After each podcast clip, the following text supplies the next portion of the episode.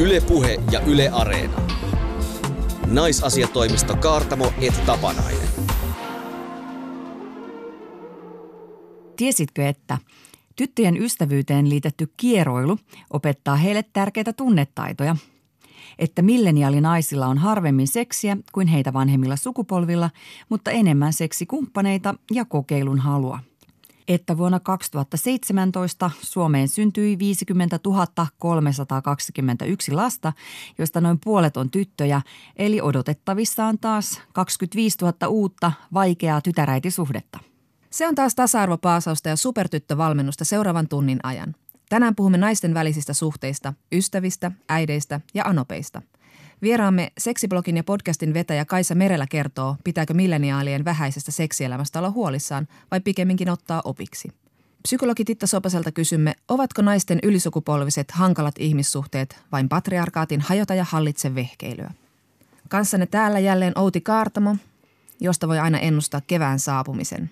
Terminen kevät saapuu silloin, kun Outi Kaartamo alkaa rampata rautakaupoissa ja puutarhaliikkeissä. Ystävänne Jonna Tapanainen taas on feministi, jonka perään ikevät poikkeuksellisesti sekä puolisot että anopit.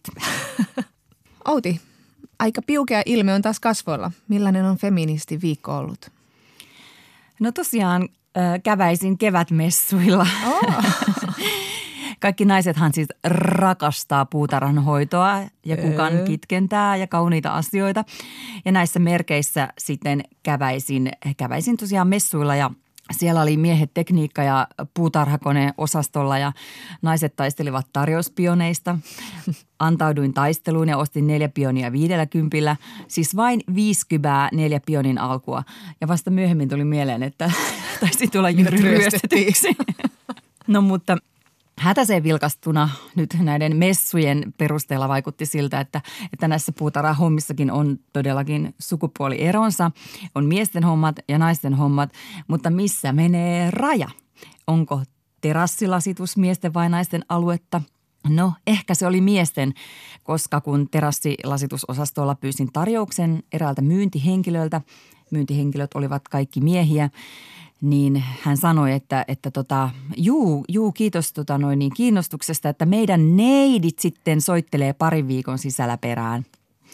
No, niin kuin voit arvata Jonna, niin myyntihenkilö joutui Kyllä. seuraavassa hetkessä päivystävän feministin aggressiivisen hyökkäyksen uhriksi. Kysyn häneltä hyvin ystävällisesti hymy naamallani, että mistä tiedät, että on neiti, joka soittaa, että, että mikä, on, mikä on työntekijänne sosiaalinen status myyntihenkilö hieman hämmentyi, mutta keräsi hetken päästä itsensä vähän jopa sillä riamastuneena, että, että e, e, joo, ky- ky- kyllä, kyllä, kyllä he ovat neitä. Mm-hmm. Hän ei lainkaan ymmärtänyt päivystävän feministin pointtia, joka oli suunnilleen se, että, että miksi nyt erityisesti tarvitsee ilmaista tämän työntekijän sosiaalinen status ja tätä kautta myös sukupuoli. Että yrititkö täällä kertoa, että alamaisesi soittaa perääni – Myöhemmin muuten googlasin tämän neidin ja, ja kävikin ilmi, että hän on yrityksessä tiimipäällikkönä. Madam tiimipäällikkö. Joo, mutta mulle tuli ilman muuta sellainen mielikuva, että siellä on neiti näpsä hoitamassa miesten asioita ja soittelee sitten perään. No olisiko se auennut sille miehelle paremmin, jos olisit sanonut, että hei kiitos poitsu tästä. No mä sanoin vaan, että hän kuulosti vanhan aikaiselta, mutta ehkä hän yhdisti sen antiikkiin, antiikkimessuihin. Ei vaan siis sellainen, että olisi alkanut pojittelemaan, niin olisi ollut tietenkin niin kuin hyvä ratkaisu tai sitten ei.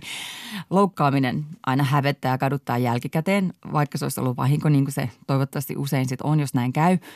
Mutta tota, sitä lähdin miettimään, että mikä olisi auttanut noin niin kuin pidemmällä tähtäimellä – varsinkin kun halusin, että neiti soittaa mulle perään niistä terassilaseista. Mä haluan ne lasit, mutta mun pointti on tässä, mun lempipointti eli se, että, että vedän tämän nyt Me Too-keskusteluun. ja sehän ei saa jäädä taidealoille ja tämä keskustelu ei mm. saa loppua tähän, koska tämmöinen niin sukupuolinen – asennemaailma tai häirintä, mistä tässä nyt ei varmastikaan ole kysymys, mutta niin kuin tämmöisen naisten paikan osoittaminen on varmasti todellakin niin kuin todellisuutta monissa pienissä yrityksissä. Ja jotenkin mä ajattelen, että, että se on niin kuin just tätä ja just tässä se niin kuin lähtee. Joo, mä tajuan, vaikka mulle tulee ekana semmoinen, että no tranquila muhe, rauhoitunut nainen, että se nyt vaan ihan kohteliaasti neiditteli ja se on ihan, ihan pätevä tapa meillä edelleen viitata naispuoliseen toimijaan. Mutta tota, mä ymmärrän täysin, että, että miksi sä niinku triggeröidyt tuosta, koska kyllä se aika usein sitä aikuisenakin on saanut kuulla, kuinka tytöt hoitaa tytöt tilaa ja neidit soittelee. Ja, ja just on itsekin ollut aika usein se neittinäpsä, joka saa kopioida, hoitaa, soittaa ja faksailla. Niin siinä mielessä ymmärrän, ymmärrän täysin tämän porttiteorian, mihin tämä johtaa, miten tämä johtaa miityyhyn. Mä haluan vielä tuosta neitisanasta sanoa sen, että muistatko kun alkuvuodesta ilmestyi tämä Mila Engelperin kirja siitä suomen kielen sukupuolittuneista käytännöistä? No en todellakaan, koska olen katsonut äh, Netflixistä sillä aikaa jotain... Temppareita. Prinsessat paratiisissa, mutta jatka. No mutta tässä kirjassa on kuitenkin tämä miehiä ja naisihmisiä, suomen kielen seksismi ja sen purkaminen. Se löytyy siis netistä ilmaiseksi, kannattaa lukea, se oli hyvin silmiä avaava. Niin siinähän puhuu tästä neiti-nimityksestä, että kun se on ollut aikoinaan tullut korvaamaan vähän niin kuin piikasanaa ja siinä monia palveluammatteja on ollut tämmöisiä niin kuin neitipäätteisiä naisille. Mutta ajan myötä siitä on tullut koko ajan, se on saanut negatiivisempia merkityksiä, että vaikka se tosiaan voidaan käyttää tälle jollain tavalla myös kohteliaasti naisesta. Ja se on vähän samanlaista kuin tämä tytöttely, että kuinka niin kuin se on, tytöttely on myös tämä yksi esimerkki tästä seksistisestä kielenkäytöstä, että just, että naisia tytötellään niin kuin tämmöisissä niin kuin yhteyksissä, jossa mm. miehet kokisivat sen tosi loukkaavana, mm-hmm. jos heitä pojiteltaisiin. Ja sitten tämä meidän elämänkokemus ylipäätään, niin se niin kuin, tämä neidittely ja tytöttely, niin se on aina jotenkin ilmentänyt isompaa. Just näillä miesvaltaisilla duunipaikoilla on saanut kuulla sitten sen jälkeen aika usein jotain alentuvaa vitsiä tai kohdata alentuvaa käytöstä. Että se on usein merkki niin kuin vähän sitä työyhteisön kulttuuristakin. Ja niin, mä just ajattelin sitä, että ettei semmoinen neidittely ei nyt niin kuin yks, yksittäisenä mm. asiana ole varmaan mitenkään vaarallinen, mutta niin kuin tulee vaan niin kuin mieleen, että minkäköhänlaista on työskennellä neitinä mm. tällaisessa firmassa. Että et hän on varmaan tosi reipas taas keittämään kahvit ja hoitelemaan laiskapöyksyjen paperihommat ja IT-ongelmat ja sitä rataa. Mutta tämähän ei ole niin kuin välttämättä totta mutta silti niin kuin toivoisi, että tämmöinen MeToo-keskustelu, joka ei ole keskustelua pelkästään seksuaalisesta häirinnästä minun mielestäni, vaan niin kuin ylipäätänsä niin kuin naisen paikasta Kyllä. ja siitä, että miten naisiin suhtaudutaan kaiken kaikkiaan, mm. niin mä toivoisin niin kuin tätä keskustelua jotenkin niin kuin että se menisi noihin niin kuin PK-yrityksiin ja, ja, ja finanssialalle, vakuutusalalle, kaupan alalle, ravintola-alalle.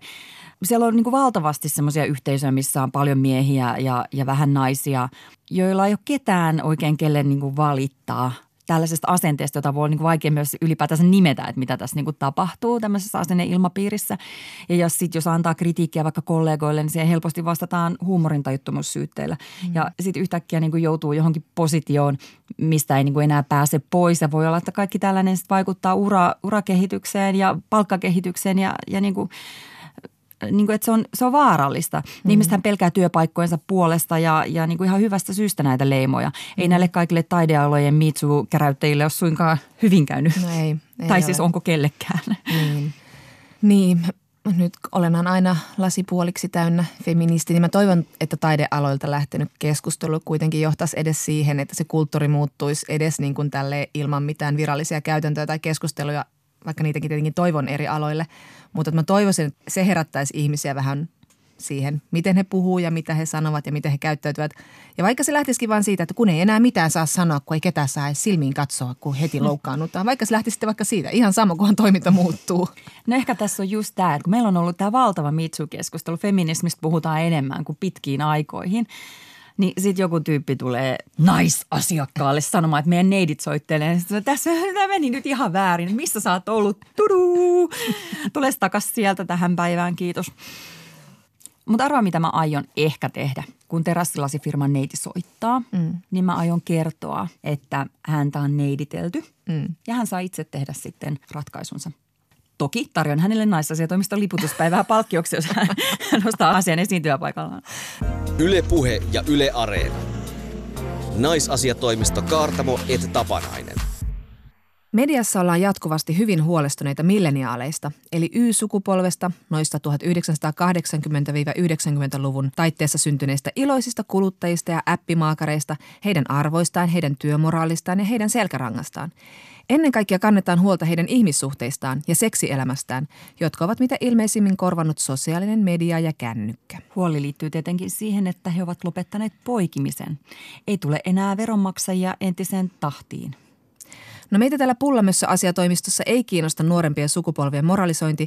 Sen sijaan meitä kiinnostaa tietää, onko nuorilla, etenkin nuorilla naisilla, laatu korvannut määrän. Saavatko nuoret naiset olla nykypäivänä toimijoita ja aloitteentekijöitä seksissä ja nauttivatko he kenties siitä enemmän? Siltä ainakin tuntuu, kun seuraa nuorten naisten vetämiä seksiblogeja ja podcasteja, joissa milleniaalit sekstaavat menemään. 24-vuotias bloggaaja ja milleniaali Kaisa Merelä on pohtinut ihmisen seksuaalisuutta Kaisa Mini-blogissaan sekä Himocast-podcastissa yhdessä Jenni Janakan kanssa. Kaisa, mistä tämä huolipuhe milleniaalien seksielämästä sinun mielestäsi kertoo? Miksi seksielämästä siitä täytyy olla huolissaan? Hmm, tosi mielenkiintoinen kysymys. Mä en tiedä, onko mä niin paljon kiinnittänyt huomiota siihen huolipuheeseen.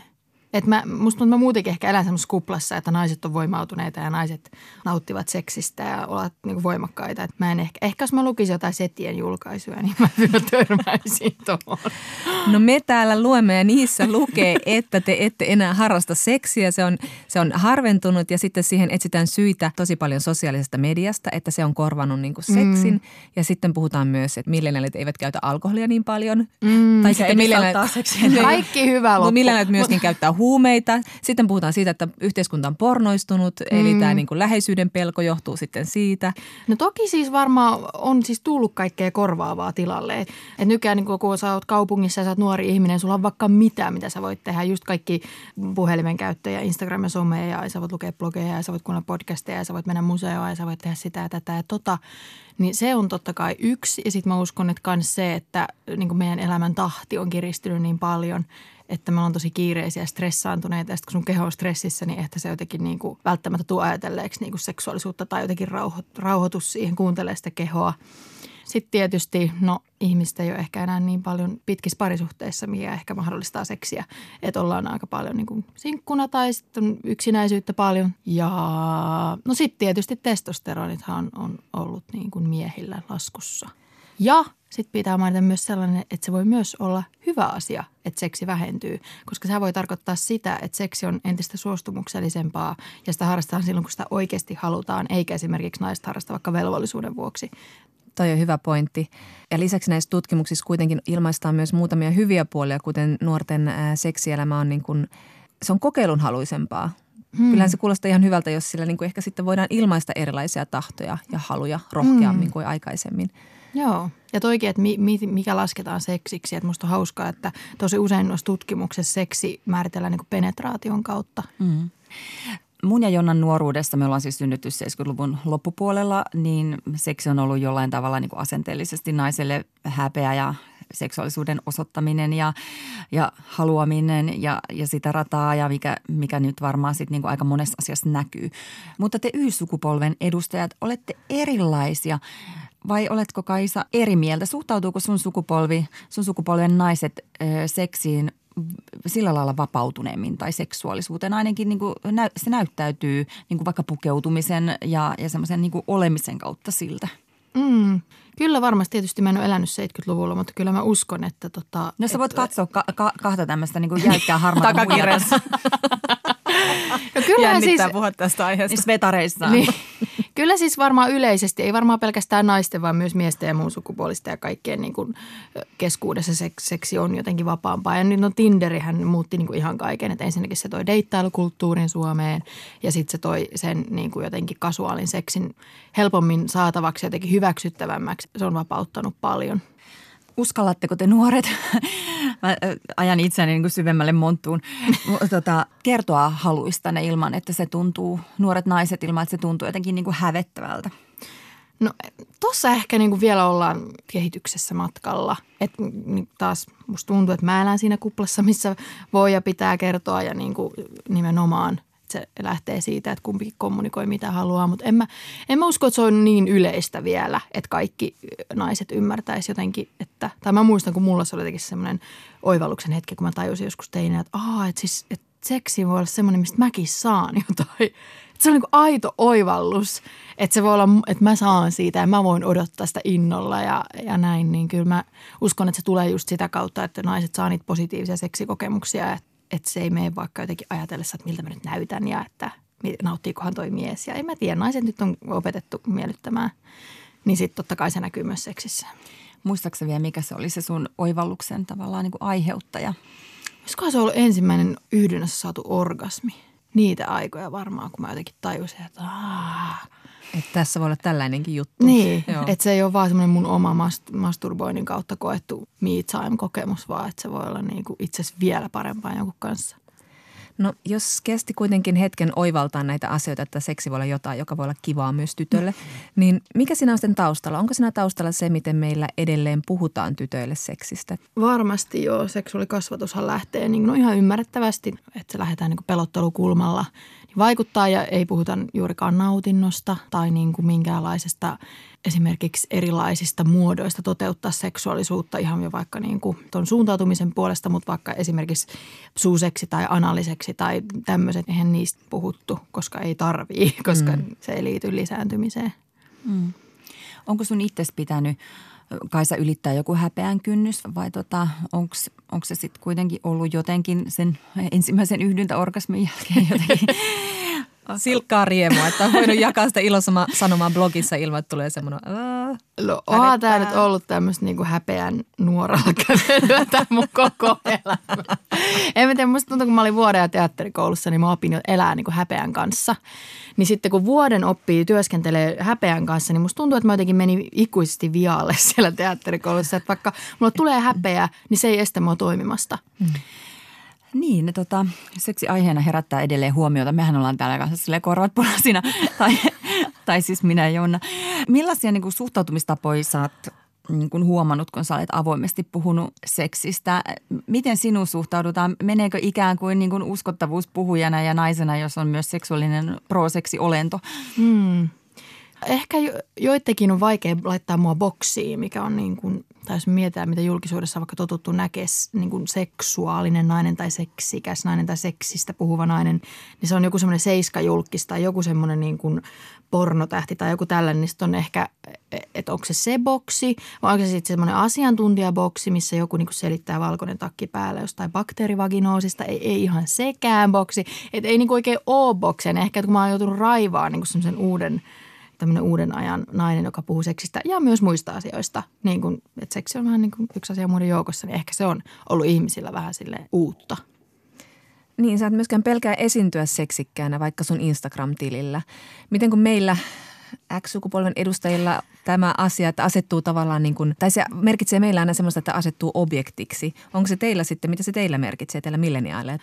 Kyllä se on mulle tietoinen feministinen teko varmasti. Musta tuntuu, että mä tajusin jossain vaiheessa sen – Mä oon ehkä käynyt semmoisen niin kuin vaiheen jotenkin läpi, että mua jossain vaiheessa itseäni ärsytti hirveästi naiset, jotka on avoimesti seksuaalisia, jotenkin pukeutuu paljon. Mua niin kuin häiritsi se ihan niin kuin järjettömästi. Mä en ymmärtänyt, että miksi pitää ja miksi nyt pitää niin kuin esitellä toisille ja miksi pitää hakea huomioon. Ja mä olin just semmoinen ihminen, miten, miten niin kuin mua, mua kohta argumentoidaan niin kuin tänä päivänä. Ja sitten mä niin kuin tajusin vaan jonain päivänä sen, että, että siksi mä oon niin vihainen noille, että mua ärsyttää, että mä en itse voi tehdä sitä. että mä en itse voi jotenkin niin kuin nyt vaan niin kuin laittaa sitä päälle, mitä mä haluan laittaa huolimatta siitä, että mulla nyt sattuu olemaan vähän suuremmat rinnat tai niin kuin ihan mitä vaan. Ja sitten kun mä tein sen, niin se oli jotenkin tosi niin kuin voimaannuttavaa ja se ei tuntunut siltä jotenkin, että nyt mä olen jotenkin miehen katseen alla, vaan se oli just sitä, että mä niin kuin ounaan tämän ja tämä, tämä on niin kuin mua. Että mä en niin kuin larpannut jotain seksikästä henkilöä, vaan mä vaan pukeuduin minuksi. No menikö viesti perille vai millaista palautetta sä saat? No toi on itse asiassa varmaan semmoinen, mihin kaikista eniten tartutaan. Ja. Että kaikki, mistä mä puhun, niin saattaa vielä olla ihmisille siellä, joo, joo, seksuaaliterveys, joo, seksuaalikasvatus on hyvä asia, joo, joo, kaikkia pitäisi saada semmoisia kuin, mutta miksi sinulla näkyy nuo tissit? Mm. että sit se on niinku se tavallaan, että kaikki se, mitä mä puhun, niin ohitetaan ja keskitytään siihen mun tapaa olla vääränlainen nainen. Niin. Tota, tässä on nyt tämmöinen ihan niin kuin ilmeinen meta X meets Y tilanne menossa seksistä, seksielämästä blokkaavan Kaisa Merelän kanssa tällä naisasiatoimiston studiossa. Nimittäin me ollaan Jonnan kanssa paljon puhuttu esimerkiksi meidän X-sukupolven deittailukokemuksista. Tota, me ollaan totuttu siihen, me nykyiset nelikymppiset, että deittailussa nainen ei saa olla aktiivinen. Ei saa tehdä aloitteita eikä saa jahdata miestä, koska mies sellaisesta pelästyy. Okay. Mutta nykyään on kevyempää, eikö niin? Joo, siis joo, kyllä molempia suuntiin voi niinku pyytää treffeille ja en, en kyllä tota niinku tunnista yhtään niinku nykyaikana enää. No saako nainen sarjadeittailla ilman saa. suhteita ja sitoumuksia? Saa. Ilman mainetta?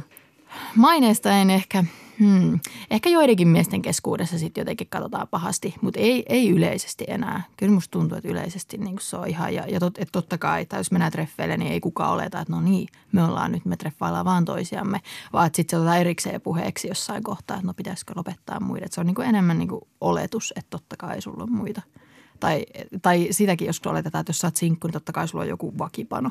Toikin alkaa niin olla jo oletus. Mm. Hauska. Mm. Milleniaaleille seksi- tai seurustelukumppanin sukupuolella ei ole ehkä enää niin suurta merkitystä. Niin onko nämä sukupuoliroolit sun mielestä väljentymässä, siis myös tässä mielessä seksuaalisuusroolit? Joo, kyllä toi varmaan niin on tosi paljon vapautunut. Varmaan siksi, että se ei ole enää niin paha asia jotenkin olla homo tai bi tai pan tai mitä nyt onkaan. Mm. Niin varmaan sitten jotenkin ihmisillä aukeaa niin kuin silleen, Aa, että, että voisinko mä löytää itsestäni tätä, tätä puolta ja Ehkä just sallitaan, että vaikka jos mä oon nainen ja mä oon, koen olevani hetero, mutta jos mä rakastun naiseen, se ei ole mulle mitenkään shokki, vaan se on enemmän silleen, aijaa nyt kävi näin. Että ehkä se on, siitä on tullut ehkä luonnollisempaa. Ja eritoten naisen seksuaalisuus koetaan, että se on niin kuin fluidimpaa kuin miehen. No puhutaan parisuhteesta. Joskus käy niin, että millenialkin alkaa seurustella. Niin käy. Sitten lykätään koko ajan myöhemmäksi ja lastenhankintaa tietysti lykätään myöhemmäksi. Sä olet kritisoinutkin vähän näitä yhteiskunnan tarjoamia tämmöisiä hyvin yksipuolisia mallia olla yhdessä. Karsastatko sä tämmöistä niin yksiavioista mallia oikeasti? No ehkä se, mitä mä henkilökohtaisesti siitä ajattelen, niin on tosi muuttuvaa ja semmoista, että menee niin elämäntilanteiden mukaan. Mutta yleisesti ehkä musta tuntuu, että – että ylhäältä päin ja niin kuin elokuvien ja kulttuurin ja kirjojen ja ka- niin kuin kaiken perusteella meille annetaan niin kaksi vaihtoehtoa. Joko olet sinkku ja sitten olet niin kuin sinkku. Tai sitten olet ihastunut tai rakastunut ja se tarkoittaa, että te olette vain, vain niin kuin toistenne. Ja esimerkiksi just joku polyamoria tai, tai mikä tahansa vapaa suhde, mikä voi olla jollekin niin, niin semmoinen yhtä tavallaan helpottava kokemus kuin jollekin – monogamiselle ihmiselle se, että no niin nyt ollaan niin kuin naimissa ja ollaan sitouduttu toisillemme, niin se voi olla jollekin niin kuin yhtä jotenkin rauhoittava ja niin kuin semmoinen rentouttava ja aha-elämys, että tämä on mun seksuaalisuutta ja tämä on mun tapa olla. Niin sen jotenkin, että miten me voitaisiin siitä niin kuin hälventää sitä tabua ja jotenkin, että ihmiset voisivat ymmärtää, että on erilaisia tapoja rakastaa ja erilaisia tapoja olla yhdessä, koska me kaikki ollaan erilaisia. Kun me tavataan täällä toisiaan, niin se on aina erilainen matchi niin kuin uuden ihmisen kanssa että en mä niin kuin, vaikka mäkin ollut vapaassa suhteessa, niin ei se tarkoita, että mä haluaisin aina olla vapaassa suhteessa. Sitten mä voin tavata ihmisen ja mä oon sille, okei, okay, sunkaan mä haluan naimisia lapsia nyt heti. Seksistä blogaava ja podcastaava Kaisa Merelä. Millä tavalla sitten perinteisissä yksiavioisissa parisuhteissa elävät voisi niin purkaa siinä omassa parisuhteessaan tämmöistä normistoa, mikä ehkä sitten parisuudet tämmöistä näivettä, niin merkki mm. kaveriimme, kavereidemme puolesta kyselemme. Tosi tärkeää olisi niinku huomata semmoinen just elokuvien ja kaiken tämmöisen Disney-ihanteen puolesta niinku se suhteeseen pesiytynyt semmoinen omistajuus, mikä – tai se, että jotenkin omistetaan se toinen, mikä on hirveän jotenkin yleistä ja yleisesti hyväksyttyä. Tai semmoinen, no mustasukkaisuus voi tietysti olla niin kuin kiva, kiva mauste ja semmoinen niin kuin hyvä, että, että toi välittää musta ja se tuntuu kivalta. Mutta sitten sekin, jos se on niin kuin äärimmilleen vietyä, niin sitten siinä voi olla niin kuin tuolla kaikenlaisia ongelmia.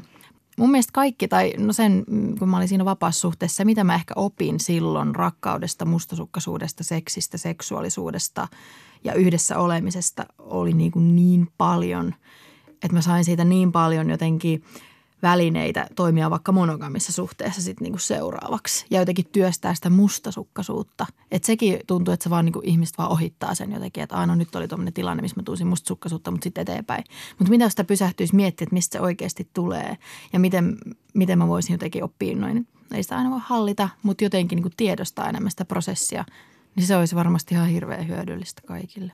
Ylepuhe ja Yle Areena. Naisasiatoimisto Kaartamo et Tapanainen. Sitten naisasiatoimisto Hankala et tytössä puhutaankin tyttöjen välisestä ystävyydestä, jota kuvaillaan usein yhtä kauniisti kuin noroviirusta. Tyttöjen välinen ystävyys on kidutusmuoto ja traumatisoiva kokemus. Onko toi tyttöjen ystävyys aina noin hankalaa? Hirveitä klikkejä, kauheaa vallankäyttöä, sorsimista, kiusaamista ja yksi raukkapolo seisoo luovuttaneena katoksen nurkassa välitunti toisensa jälkeen.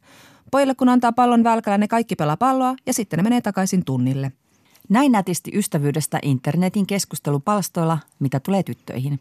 Lasten tai psykologian parissa työskentelevätkin käyttävät usein kovia sanoja tyttöjen ystävyydestä. Mediassa on kuultu puheenvuoroa esimerkiksi tyttöjen manipulatiivisesta aggressiosta silloin, kun he sulkevat jonkun toisen ulos ryhmästä, tai siitä, kuinka tyttöjen kehittymätön moraalikäsitys johtaa julmaan ja raakaan vallankäyttöön. Miksi tyttöjen välisestä ystävyydestä sitten puhutaan niin kielteisessä valossa? Onko tämä vain alkusoittaa patriarkaatissa elävien naisten välisten suhteiden negatiiviselle määrittämiselle? Nainen on naiselle susi heti taaperoikäisestä lähtien. Pelkäämmekö me tyttöjen intensiivistä ystävyyttä? Onko tyttöjen tavoissa olla ystäviä jotain, johon voisimme rohkaista kaikkia lapsia, vai onko niissä oikeasti vahingollisia vallankäytön kuvioita? Jolta poikienkin pitää suojella. Kilautimme lasten tunnetaidoista kirjoittaneelle tietokirjailija ja psykoterapeutti Katja Myllyviidalle. Hän vastasi meille muutamaan tyttöjen ystävyyteen liitettyyn käsitykseen. Yksi tällainen on ajatus siitä, että tytöt ovat tunteikkaita ja pojat ovat toiminnallisia. Katja Myllyviidan mukaan tämä usein toistettu ajatus tyttöjen ja poikien ystävyyden eroista pitää paikkansa.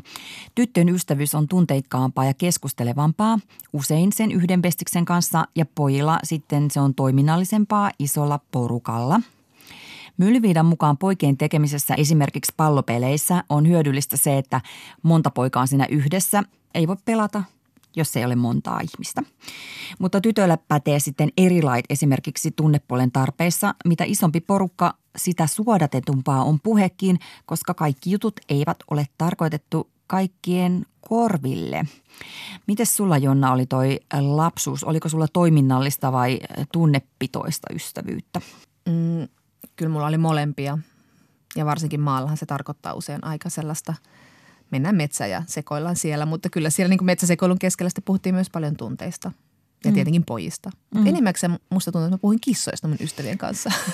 Anteeksi, ystävän. mä taas niin kuin ratsastin ja, mm. ja me puhuttiin varmaan sitten ystävien kanssa hevosista. Niin, aivan. Ja pojista. Mustakin tuntuisi niin kuin aika karu jotenkin niin kuin ajatella, että, että lapsena ystävyys olisi ollut niin kuin vaan jompaa kumpaa. No kuten tuossa sanottiin, tyttöjen ystävyyteen liittyy aina tiukasti se ihana yksi bestis. Ja jo päiväkodissa alkaa huomata tätä ilmiötä, jossa ollaan kahdestaan ja sitten aletaan hylkiä sitä kolmatta. Mutta se kolmas voikin olla sitten seuraavana päivänä se bestis, se kaikista rakkain, jonka kanssa sitten hylitään sitä toista. Esimerkiksi kirjailija Evelina Talvitie on kuvannut, kuinka tyttöjen välisessä ystävyydessä sellainen rakkauden tapainen kietoutuu raivoon – Talvitie on sanonut, että porilaisen lähiön tytöt käyttäytyivät kuin sadistit tai kylmäpäiset pörssimeklarit. Talvitie on siis itse porista. Kyllä. Tämä on varmaan puhtaasti porilainen ilmiö. puhtaasti. Että yhtäkkiä joku saattoi joutua jäähylle ja sitten kun se paras ystävä yhtäkkiä rakensi lumilinnaa Paulan kanssa tai vetikin lippiskännit Päivin kanssa, niin teki mieli heittäytyä kodin neljännestä kerroksesta alas. Mutta se on juuri noin intensiivistä. Se on juuri noin rakkauden tapaista, jossa on tiettyjä raivon elementtejä. Se on tosi omistavaa. Se, ainakin niin mä sen koin oman ystäväni ja niin tyttöjen ystävyydestä aika usein puhutaan. Niin. Ja sitten rakkaudestahan puhutaan myös, että se on niinku aika lähellä vihaa. Mm. ja, ja tässä varmaan niinku harjoitellaan myös tämmöisiä niinku mm. rakkaustaitoja. Mm. Mutta mulla on kyllä niinku, tästä porilaisesta tyttöjen välisestä ystävyydestä samankaltaisia kokemuksia Järvenpäästä. Kaskus sattukin nämä kaksi kaupunkia. Mutta oli just niin alastella sitä, että oltiin Bestiksen kanssa ja siihen tuli uusi tyttö. Ja sitten alkoi semmoinen kolmen pyörän kamppailu, jossa vahvin Alfa Naaras, kutsutaan häntä tässä vaikka Teaksi, valitsi aina jomman kumman sitten niin kuin vuorotellen. Mm, mutta mutta tota, tämä tarina päättyi hyvin niin, että, että se hylätty pyörä – sitten saakin tukea siltä alkuperäiseltä pyörältä, joka kyllästyi siihen hylkimiseen. Taitaa antaa yksi muisto tästä. Sitten varmaan mm. niin kuin lähdettiin taas niin kuin alusta ja sitten jokainen oli hylkääjä ja, ja tota noin niin pelastaja vuorotelle. Aivan. No mä kyllä voin tunnustaa, että mä muistan, että kun minä ja mun bestis päästiin yläasteella viimeinkin samaan kouluun, niin me tehtiin juuri tämä tämmöinen niin kuin, me haluttiin olla vaan kahdestaan ja sitten me vaan niin kuin suljettiin siihen mukaan haluavat pari tyttöä ulos. Meillä ei kyllä ollut mitään bestisrallia, että tämä meidän hyvin tiivis suhde jatkui vielä lukiossakin, mutta että tällainen kokemus minulla on, että kyllä se tuli sitten pullautettua käänpoikana ulos pari muuta ihmistä siitä ystävyyskuviosta.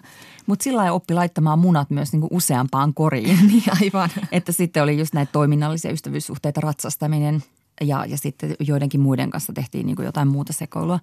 Mutta Katja Myllyviita tästä asiasta äh, totesi, että, että erilaisilla tai eri pikkutytöllä on niin kuin erilaisia jakamisen tarpeita.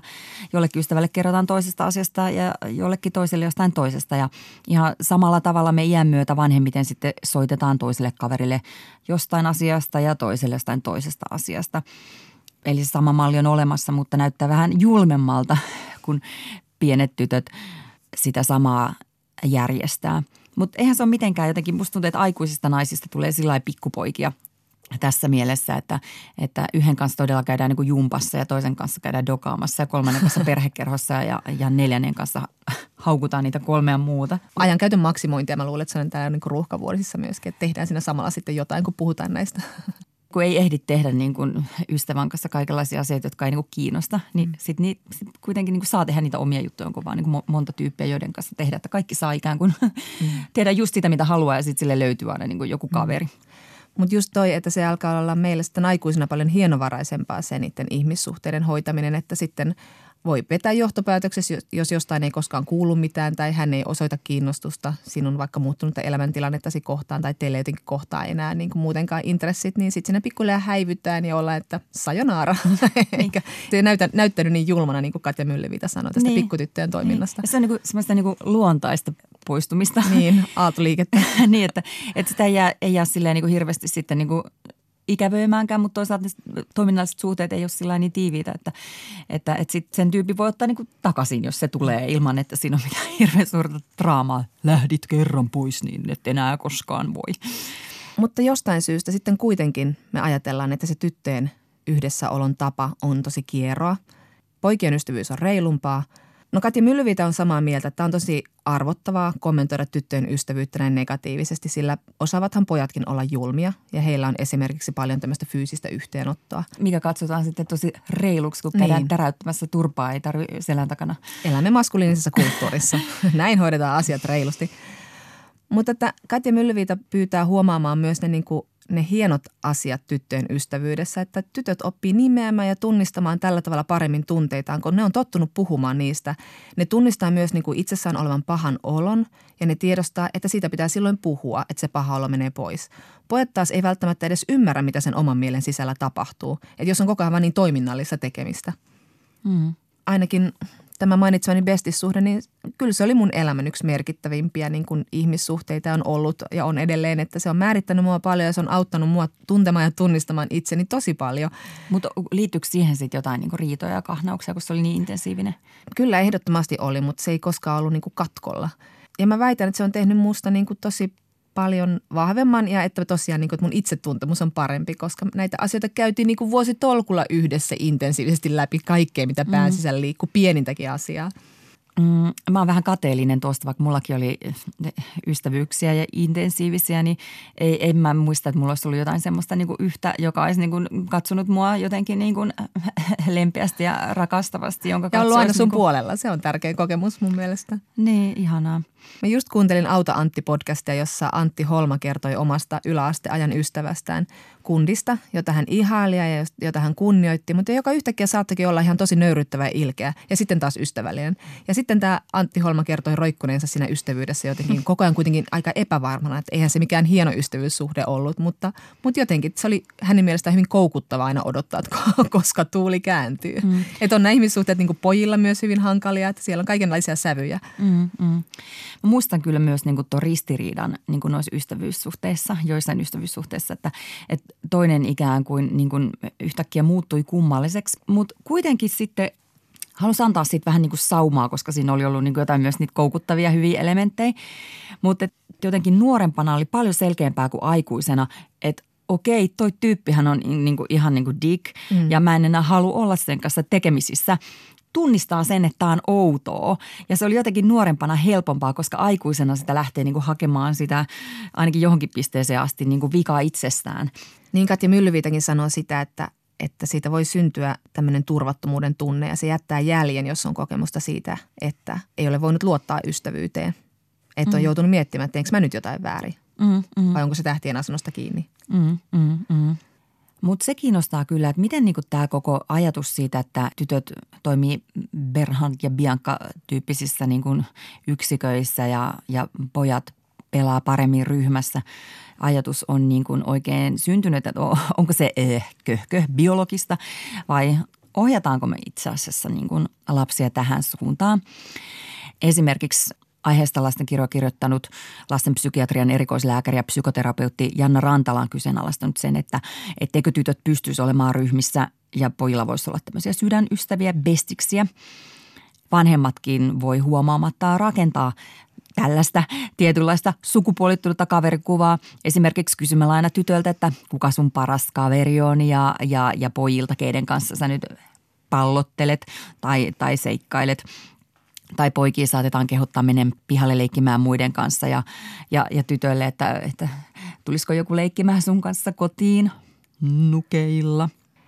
Katja Myllyvitä sanoo, että on tosi hienoa, että on muuttunut tämä tapa kasvattaa. Että ennen, ennen tyttöjä kasvatettiin tosi paljon eri tavalla. Puhuttiin mm. tunteista ja opastettiin tunnistamaan niitä ja käytiin läpi tämmöisiä ystävyyskuvioitakin, mutta sitten pojilla ei edes tällaisia asioita huomioitu – että onneksi tämä on muuttunut, että myös poikien kanssa puhutaan nykyään paljon tunteista ja niiden mm. tunnistamisesta. Ja voisi toivoa, että sitten kun tytöille tulee niin kuin konflikteja, niin sitten vanhemmat ei olisi myöskään niin kuin väheksyisi niitä, että akkojen kotkotukset ja järjestäkääpä ne asiat niin. niin kuin ihan itseksenne, vaan niin kuin, että, että sitä ei pidettäisi myöskään semmoisena vaan niin kuin sukupuoliasiana, vaan niin kuin, ne on, ne on niin kuin ihan vakavia juttuja. Vähän tietysti tulee sellainen olo, että onko tämä tämmöinen tuomitseva puhe tyttöjen ystävyydestä, vaan sitä halua kontrolloida tyttöä alusta asti, että – kyllä mä oon jatkanut aika surutta näitä mun ihmissuuden mukailuja myös aikuisiässä. Että en mä nyt tässä ole niin kuin aikuisena jotenkin ylivertaisesti parempi kuin lapsena. Ja näkehän se nyt ympärillä, että aikuiset säätää ystäviensä kanssa aika, aika rumalla tavalla, että että kyllä tässä niin kuin tunteiden oppimisessa ja tunnistamisessa ja sanottamisessa aikuisillakin ihan hommansa. Sehän on hauskaa, että, että tota vanhemmat käy hiekkalaatikolla selvittelemässä lasten välisiä suhteita ja sitten, sitten menee puhelimen ääreen ja haukkuu, haukkuu toiselle kaverille kolmatta. Samalla niin kuin sähisee se, että mitä noin lapset sekoilee tuolla hiekkalaatikolla. Yle Puhe ja Yle Areena. Naisasiatoimisto Kaartamo et Tapanainen. Ja nyt naisasiatoimisto siirtyikin aikuisten naisten välisiin suhteisiin. Me kysymme nyt kaikilta naisoletetuilta kuulijoiltamme henkilökohtaisen kysymyksen.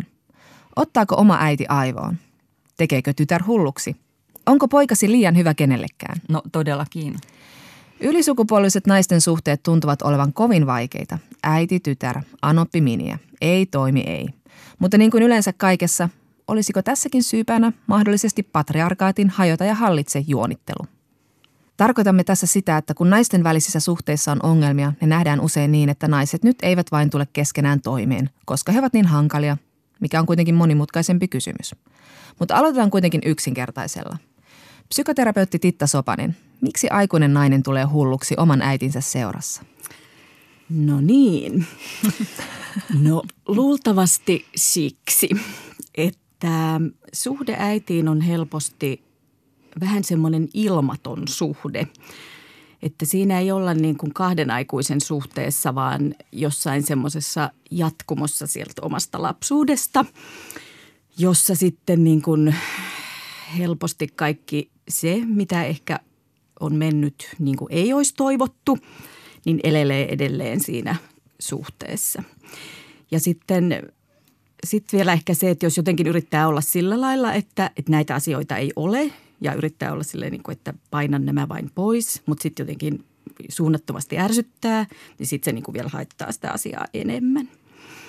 Että pähkinän kuoressa siis musta on kysymys semmoisesta niin kuin psykologisesta erillisyydestä viime kädessä, että ei olla vaan kaksi erillistä ihmistä, vaan ollaan äiti ja tytär edelleen. Ja nyt on sanottava heti, että sehän on sinänsä inhimillistä, koska äiti nyt on äiti ja äiti on ikään kuin ainakin suurimmaksi osaksi yleensä ollut vastuussa siitä, että kuka sinä olet. Mm. Joten siinä on mahdollisesti tiettyjä hankaluuksia siinä irtautumisessa. Tässähän on vähän tämmöinen niin kuin psykologinen versus mm. yhteiskunnallinen mm. taso. Voidaan nähdä niin kuin näin, että naiset on toistensa kilpailijoita. Puhutaan jopa kohtukateudesta. Onko tämä myytti vai on, onko näin?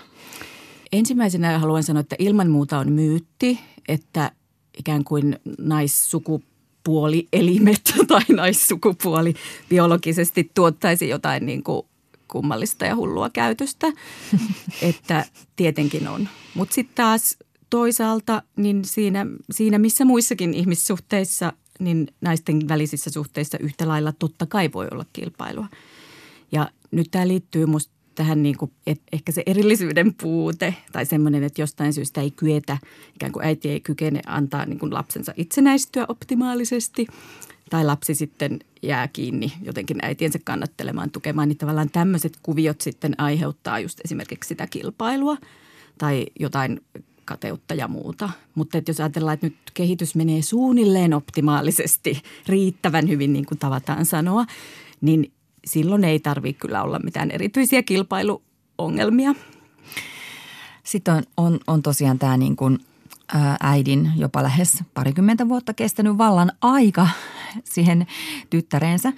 Niin onko tämä sitten niin, että, että tyttärillä on niin kuin vaikeampaa vai onko äidillä yhtä paineinen suhde siihen tyttäreen vai, vai tuleeko se aina sieltä niin kuin se, se, siltä puolelta, johon sitä valtaa on ikään kuin käytetty, joka on ollut sen toisen alamainen? Tota, se on varmaan niin kuin erilainen, koska jos ajatellaan, että ollaan ikään kuin pariskunnan kaksi eri puolta, että se dynamiikka on niin kuin vähän toisen näköinen toisella puolella, mutta varmasti on paineinen myös äidin puolella, mutta eri tavalla. Esimerkiksi jos mietitään tällaista, että äiti miettisi lapsestaan, että mä en oikeastaan tykkää siitä mun lapsesta, niin sehän on hirvittävä tabu, niin kuin, että eihän sellaista oikein voisi niin kuin vaikka sanoa. Ja kuitenkin sellaisiakin tunteita äidille saattaa tulla, jos se katsoo, että tuolla se nyt sekoilee ihan miten sattuu ja mä oikein niin kuin tykkää tosta. Ei se, niin kuin se, ei se äidin osa musta mitenkään kadehdittava myöskään niin kuin ole. Onko nyt riittävän hyvää ja mitenkä nyt meni omasta mielestä ja vihaaks toi nyt mua ja on se aika tuskallista sekin mahdollisesti. Kuinka tyypillisiä nämä äitien ja tyttärien väliset ongelmat ja kipukohdat sitten on? Onko siellä niin kuin laskettavissa jotkut arkkityypit? Ehkä semmoiset niin elämän taitekohdat tai semmoiset, niin että missä taas sitä just sitä itsenäisyyttä niin kuin vaiheittain otetaan niin kuin enemmän. Tai että tytär tekee omia ratkaisujaan ja alkaa seurustella ehkä ekaa kertaa. Sitten valitsee jotain opiskelupaikkaa, muuttaa kotoa, valitsee sitä jotain lopullista tai semilopullista puolisoa ja mitä näitä nyt on, puhumattakaan sitten sit laps, vaikka jos saa lapsen sitten itse tytär. Että, että tämmöiset taitekohdat ehkä sitten provosoi helposti niin kuin – sekä tyttäressä että sitten siinä äidissä, niin, niin kaikenlaista sitten semmoista pohjamutaa, mitä, mikä on jo sitten muuten ehkä saattanut olla niin kuin enempikin pinnan alla. Onko se just se tyttären itse äidiksi tuleminen niin kuin yksi niistä vakavimmista sillä lailla, että, että, että se napanuorahan, joka on jo löystynyt, niin nöyryttävästi saattaa kiristyä, kun se tulee se äiti siihen lähemmäs. On. Tämä on kyllä oikein tyypillinen tilanne. Että jos miettii näin, että, että niin kuin nuorena aikuisena ihminen ehkä voi olla hyvinkin niin kuin väljästi suhteessa äitiinsä, nainen. Ja tota, olla vähän silloin tällöin tekemisissä ja sitten voi pitää niin kuin sen tyyppistä etäisyyttä niin kuin äitiin, että, että sehän ei käy niin kuin hermoille. Mutta nyt sitten, kun jos tulee itse äidiksi, niin se aktivoi niin kuin ihan väkisinkin niin kuin ihan sen vaan sen psykologisen ja biologisen prosessin kautta niin kuin sen kaikki ne omat muistot, oma, miten minua on hoidettu, minkälainen äiti mulla oli, mit, mitä, mitä se niin kuin tarkoitti, että, että jotenkin sitä on vähän vaikea väistää – mitä semmoisessa tilanteessa voisi tehdä, kun kuitenkin äiti on rakas ja tärkeä ja suureksi avuksi varmasti arjessa? Mutta mut naula irtoaa päästä. Kyllä, naula helposti irtoaa päästä. Siinä mä ymmärrän, että se on vähän niin kuin rankka asia, koska siinä on niin kuin se kaksipuolinen prosessi itsellä, että on itse tulossa äidiksi ja sitten samalla niin kuin, se tuntuu vähän ehkä epäreilultakin, että no samalla kun tätä nyt pitää sitten ruveta tässä niin kuin miettiä, että minkälaista mulla oli. Ja sitten ehkä saattaa tulla vähän semmoinenkin, että, että se saattaa vähän niin kuin yllättääkin, että no eihän mulla nyt kaikkihan meni ihan kivasti ja sitten saattaakin jotain hirveitä kaunoja lähteä vyörymään niin kuin mieleen. Mutta että ehkä ottaa se silleen, että, että siinä on niin kuin – tavallaan tämmöinen psykologinen herkkyyskausi myös itsellä niin kuin ottaa sitä omaa niin kuin vanhempisuhdetta eri tavalla taas haltuun. Että ottaa se pikemminkin vähän sillä lahjana, vaikka se on vähän inhottavaa, mutta että, että nyt on niin kuin mahdollisuus sitten niitä tunteita työstää, mitkä on pinnalla. Suosittelet sä tätä keskustelua käymään sitten oman äidin kanssa vai omassa päässä? No ensin omassa päässä suosittelisin ja sitten riippuu ihan siitä suhteesta tietenkin, että että mikä se suhde niin kuin omaan äitiin on. Että jos se on niin kuin, jos kokee, että se on kuitenkin ihan ok tai sillä että meillä on nyt joku keskusteluyhteys ja meidän on mahdollista puhua asioista, niin sitten niistä voi puhua niin kuin äidinkin kanssa. Mutta äitejähän on moneen lähtöön, niin kuin on ihmisiäkin, että, että tota, aina se ei niin kuin, tavallaan tuota minkäänlaista toivottua tulosta. Mutta että sekään ei niin kuin haittaa, että mä ajattelen, että se on olennaista, että käy niin kuin omassa mielessään vähintään läpi sen ja artikuloi niin kuin sen, että miltä musta oikeastaan tuntuu ja miksi. Mutta vanhemmuus muuttuu koko ajan ja, ja tunteista puhutaan ja ollaan läheisiä, niin mitä sä, miten äiti- ja tytärsuhteet, millaisessa muutoksessa ne ovat? Mä olisin kyllä toiveikas niin kuin ylipäätäänkin nuorison suhteen, että, että musta niin kuin ennen ei ollut paremmin. Tietenkin nykyäänkin on kam- kammottavia siis perheitä ja kammottavia äitejä, niin kuin on aina ollut. Ja sehän nyt on selvä, mutta että semmoisesta niin kuin – ikään kuin keskimäärien tasolla, niin musta jos vaikka seuraa nykyisiä, nykyisiäkin niin kuin parikymppisiä jopa jo, niin niilläkin on jo ihan erinäköinen suhde monilla omiin vanhempiinsa kuin vaikka sitten mun ikäluokalla nelikymppisillä. Et, et siinä niin kuin ei ole sen, sen tyylistä niin kuin kammottavaa sukupolvien kuilua esimerkiksi välttämättä niin kuin ammota ja, ja jotenkin ihan eri tavalla niin kuin ehkä asioista jo puhutaan niin kuin lä- läheisesti. Onko se olennaista nimenomaan tässä suhteen parantumisessa se niin kuin keskusteluyhteys? Vai mikä siinä on se taika? Keskusteluyhteys on taika ja tota, tavallaan niin puhutaan hirveän jotenkin kauhean epädramaattisista ja tavallisista asioista. Että just tämä perusasia, että äiti nyt antaa lapsensa olla kuka se on ja sitten tukee häntä olemaan se ihminen, kuka hän on ja päästää hänestä sitten irti aikanaan. Mutta, mutta sitten siinä on niitä vaikeuksia, vaikka se kuulostaa helpolta, mutta tavallaan kyllä siihen voi pystyä. Että tämä on se juttu. No jos me puhutaan sitten äidin ja pojan suhteesta, miksi se ei ole niin paineistettu? Onko siinä se sukupuolen suoja vai, vai sitä, että äiti ei projisoi omaa elämänsä tyttäreen tai... Jotenkin tuntuu vähän niin kuin pahalta musta sanoa tai silleen, että jotenkin haluaisi ajatella, että no mitäs väliä sillä nyt on. Mutta ehkä sillä sitten vähän on, että ihminen saattaa sitten olla kumminkin vähän semmoinen yksinkertainenkin olento, että et, kun on se biologinen erilaisuus, niin sitten ehkä jotenkin kykenee just tämän erillisyyden niin kuin paremmin näkemään. Eikä niin kuin ehkä ne omat kaikki, että mitä minä olisin halunnut ja minusta ei tullut, niin sitten niin väkevästi projisoidu siihen lapseen.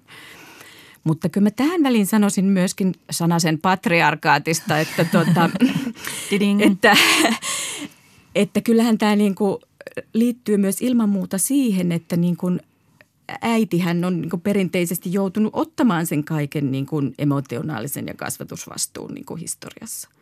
Ja, ja silloinhan se kaikkihan on niin kuin sit jotenkin hänen armoillaan ja, ja tytär siinä ja, ja sitten kaikki tämä naisen asema ja muu, että et, mikä sekin on ollut, että et jotenkin sitten siirtyy tyttäreen se, että no niin ja tällä tavalla ollaan ja sinun on sitten vastuu ja sinä nämä tunneasiat hoidat. Et sitten jos ajatellaan, että tämä niinku tervetulleesti muuttuisi silleen, että ihan kaikki ottavat vastuuta emotionaalisesti, niin kyllähän se luo väljyyttä niinku näihinkin suhteisiin sitten isien ja poikienkin suhteista puhutaan ehkä vähän eri tavalla kuin mm. ennen, että että, että se on aikaisemmin ehkä koettu, että se on jotenkin niin kuin toiminnallinen ja isä on sitten se kiva leikittäjä ja näin. Mm-hmm. Mutta nythän on tullut semmoisia puheenvuoroja, missä niin kuin miehet on tullut esiin ja kertoneet, miten he ovat kärsineet vaikka niin kuin Kyllä. autoritäärisestä isästä tai, tai muuta. Että niin kuin myös niin kuin miehet vaatii ikään kuin sitä kasvatusmuutosta. Niin kuin. Tai iloisia Kyllä. uutisia siitä, että pojat kertoo enemmän isilleen nykyisin tunteista ja itsestään. Ja... Kyllä. Juuri tämä, että että samaan, samaan rahaan sitten, kun tavallaan nämä voimasuhteet muuttuu, niin sitten tietenkin se varmasti myös se niin kuin isä, katse siihen niin kuin isän kasvatukseen niin kuin samalla tavalla, että hänestä tulee ihan tasavertainen niin kuin – ikään kuin tunneobjekti myös, että sitten häneenkin voidaan olla pettyneitä, jos hän ei optimaalisesti osaa sua kasvattaa. Että, Siitä saat. Niin, mutta ehkä se on jotenkin sitten vanhempien kannalta ja lasten kannalta, kaikkien kannalta kiva, että jotenkin se pettymys vähän niin kuin jakaantuu, ettei sitten ole vaan se yksi, joka siellä sitten ikään kuin pilaa kaiken tai, tai jonka, jonka mukana sitten noustaan. Että et sille mä ajattelen, että, että se on ilman muuta hyvä, että on enemmän jengiä, kellä sitä vastuuta on. Niin, niin sitten tavallaan vahingotkin on pienempiä. Mm. Mm. Mä puhutaan vähän Anopi ja Minien vaikeasta suhteesta. Se on myös kirvoittanut kaikenlaista ö, vitsiä ja taidetta ja TV-sarjaa ja muuta. Että se on ihan legendaarinen mm-hmm. tämä Anopin asema meidän kulttuurissa. Eli tavallaan niin päästään siihen, että se nainen on niin kuin vaikea kaikissa ihmissuhteissa. Aivan. No kummalla siinä on helpompaa, tyttärellä vai miniällä? No tota, kyllä mä niin kuin sanoisin, että molemmillakinhan voi olla ihan kivaa. että tavallaan tämä, että eihän se nyt mitään kärsimysnäytelmää tarvii niin kuin joka tapauksessakaan olla. Mutta mä palaan taas tähän perusasiaan just tästä erillisyydestä, että et sit, sit jos niin kuin on sen tyyppinen äiti tai anoppi, jolla on jotain niin kuin omia itsetunnon pulmia, katkeruutta, sitä irtipäästämisen vaikeutta, mitä, mitä tällaista, niin totta kai ne sitten näyttäytyy niin kuin suhteessa just tyttäreen, poikaan ja vaikkapa miniään. Ja sitten ehkä suhteessa poikaanhan saattaa joskus olla niin kuin enemmän se, että, että ikään kuin se erillisyyden vaikeus niin kuin näyttäytyy semmoisena niin kuin idealisaationa tai että, että jotenkin tämä on niin, niin mielettömän hieno tämä minun poikani. Että tavallaan si, niin kuin sit, sitä kautta puuttuu se realistinen niin kuin, e, tavallaan sen tyyppinen er-, erillisyys, että – hän on oma ihmisensä, jolla on omat puutteensa ja joka sitten nyt valitsee, minkälaisen puolison valitsee ja minun on siihen tyytyminen ja ei hän varmaan itsekään kaikin osin täydellinen ole. Niin tavallaan jos ei tämmöiseen pysty, niin sitten hän ehkä voi miniästä muodostua sellainen niin kuin koetinkivi siihen, että, että jotenkin sitä kyttää ja kyylää ja miten se nyt tätä minun nuppuani kohtelee. Et siinä on tavallaan just se, että ikään kuin tämä poika olisi vielä minun jatkeeni, vaikka sitä hän ei ole tietenkään. Tota, on ihan selvää, että minusta tulee tällainen anoppi, mutta onko tämä, onko tämä tyypillistä vai onko tämäkin myytti? Mä niin ajattelisin, että varmaan suurimmalla osalla on kuitenkin niin kuin ihan ok tai ihan mukavat suhteet, mutta mutta sitten jos miettii, että, no, että miten paljon on anoppia miniasuhteita, todella todella paljon, koska ihmisillä nyt on puolisoita, niin kyllähän sinne joukkoon sitten mahtuu. Että kaikenlaista on. Mutta kyllä mä niin sanoisin, että ei se nyt mikään niin kuin pakko ole, että, että sit se on niin kuin aivan hirveätä just sen takia, että te olette naisia. No on puhuttu, että kun saadaan lapsia, niin isovanhemmista niihin läheisin suhde on äidin äidillä. Mm. Sitten tulee eh, isän äiti, sitten tulee äidin isä ja viimeisenä isän isä. Onko siinä se, että kun ei ole sitä toista naista välissä vai mikä, miksi tämä kuvio on tällainen, että, että vaikka nyt sanotaan – isän äiti ei olisi se vaikka se läheisin siinä yhtälössä. Mm. Mm. Kyllä mä luulen, että se liittyy just tähän niin kuin kasvatusvastuun kysymykseen, että just siihen niin kuin naislinjaisuuden niin kuin väkevyyteen, että et, et ne äidit ne nyt sitten niin kuin hoitaa, jolloin, jolloin jos se on ajatus, niin silloin hän on tavallaan luontevaa, että sitten niin kuin – pojan äiti sitten niin kuin automaattisesti ikään kuin antaa sitten sille naiselle eli sille äidille sitten sen rauhan jotenkin kasvattaa. Mulle tulee siitä myös mm. mieleen sellainen niin kuin menettämisen pelko, mm. että jos mm. tota, pojan äiti pysyy vähän etäämällä mm. poikansa lapsista kuin vaikka tyttärensä lapsista, niin jotenkin sen tyttären kautta se kokee ehkä pysyvänsä niin kuin paremmin tai varmemmin niiden lasten elämässä kuin jos niin kuin pojan vaimo päättää ottaa ja viedä ne. Vähän Kyllä. samaa dynamiikkaa mm. kuin ehkä niin kuin äitipuolen suhteessa niin kuin lapsipuolinsa. Kyllä, kyllä. Tai bonuslapsinsa.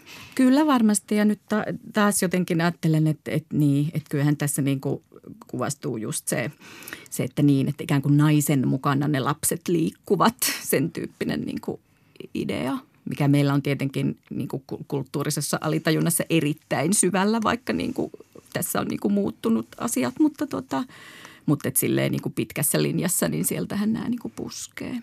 No tässä on nyt käyty läpi, miten me voitaisiin muuttaa ja mitä me voitaisiin niin rakentaa keskusteluyhteyttä ja käydä läpi kaiken näköisiä lapsuusmuistoja ja muuta, mutta mitä sitten niin kuin nämä äidit vois tehdä? Onko muutos heille vaikeampaa? Kilometrien takana enemmän mm, ja, ja tietysti mm. aikakin on ollut erilainen, missä he ovat kasvaneet. Ja...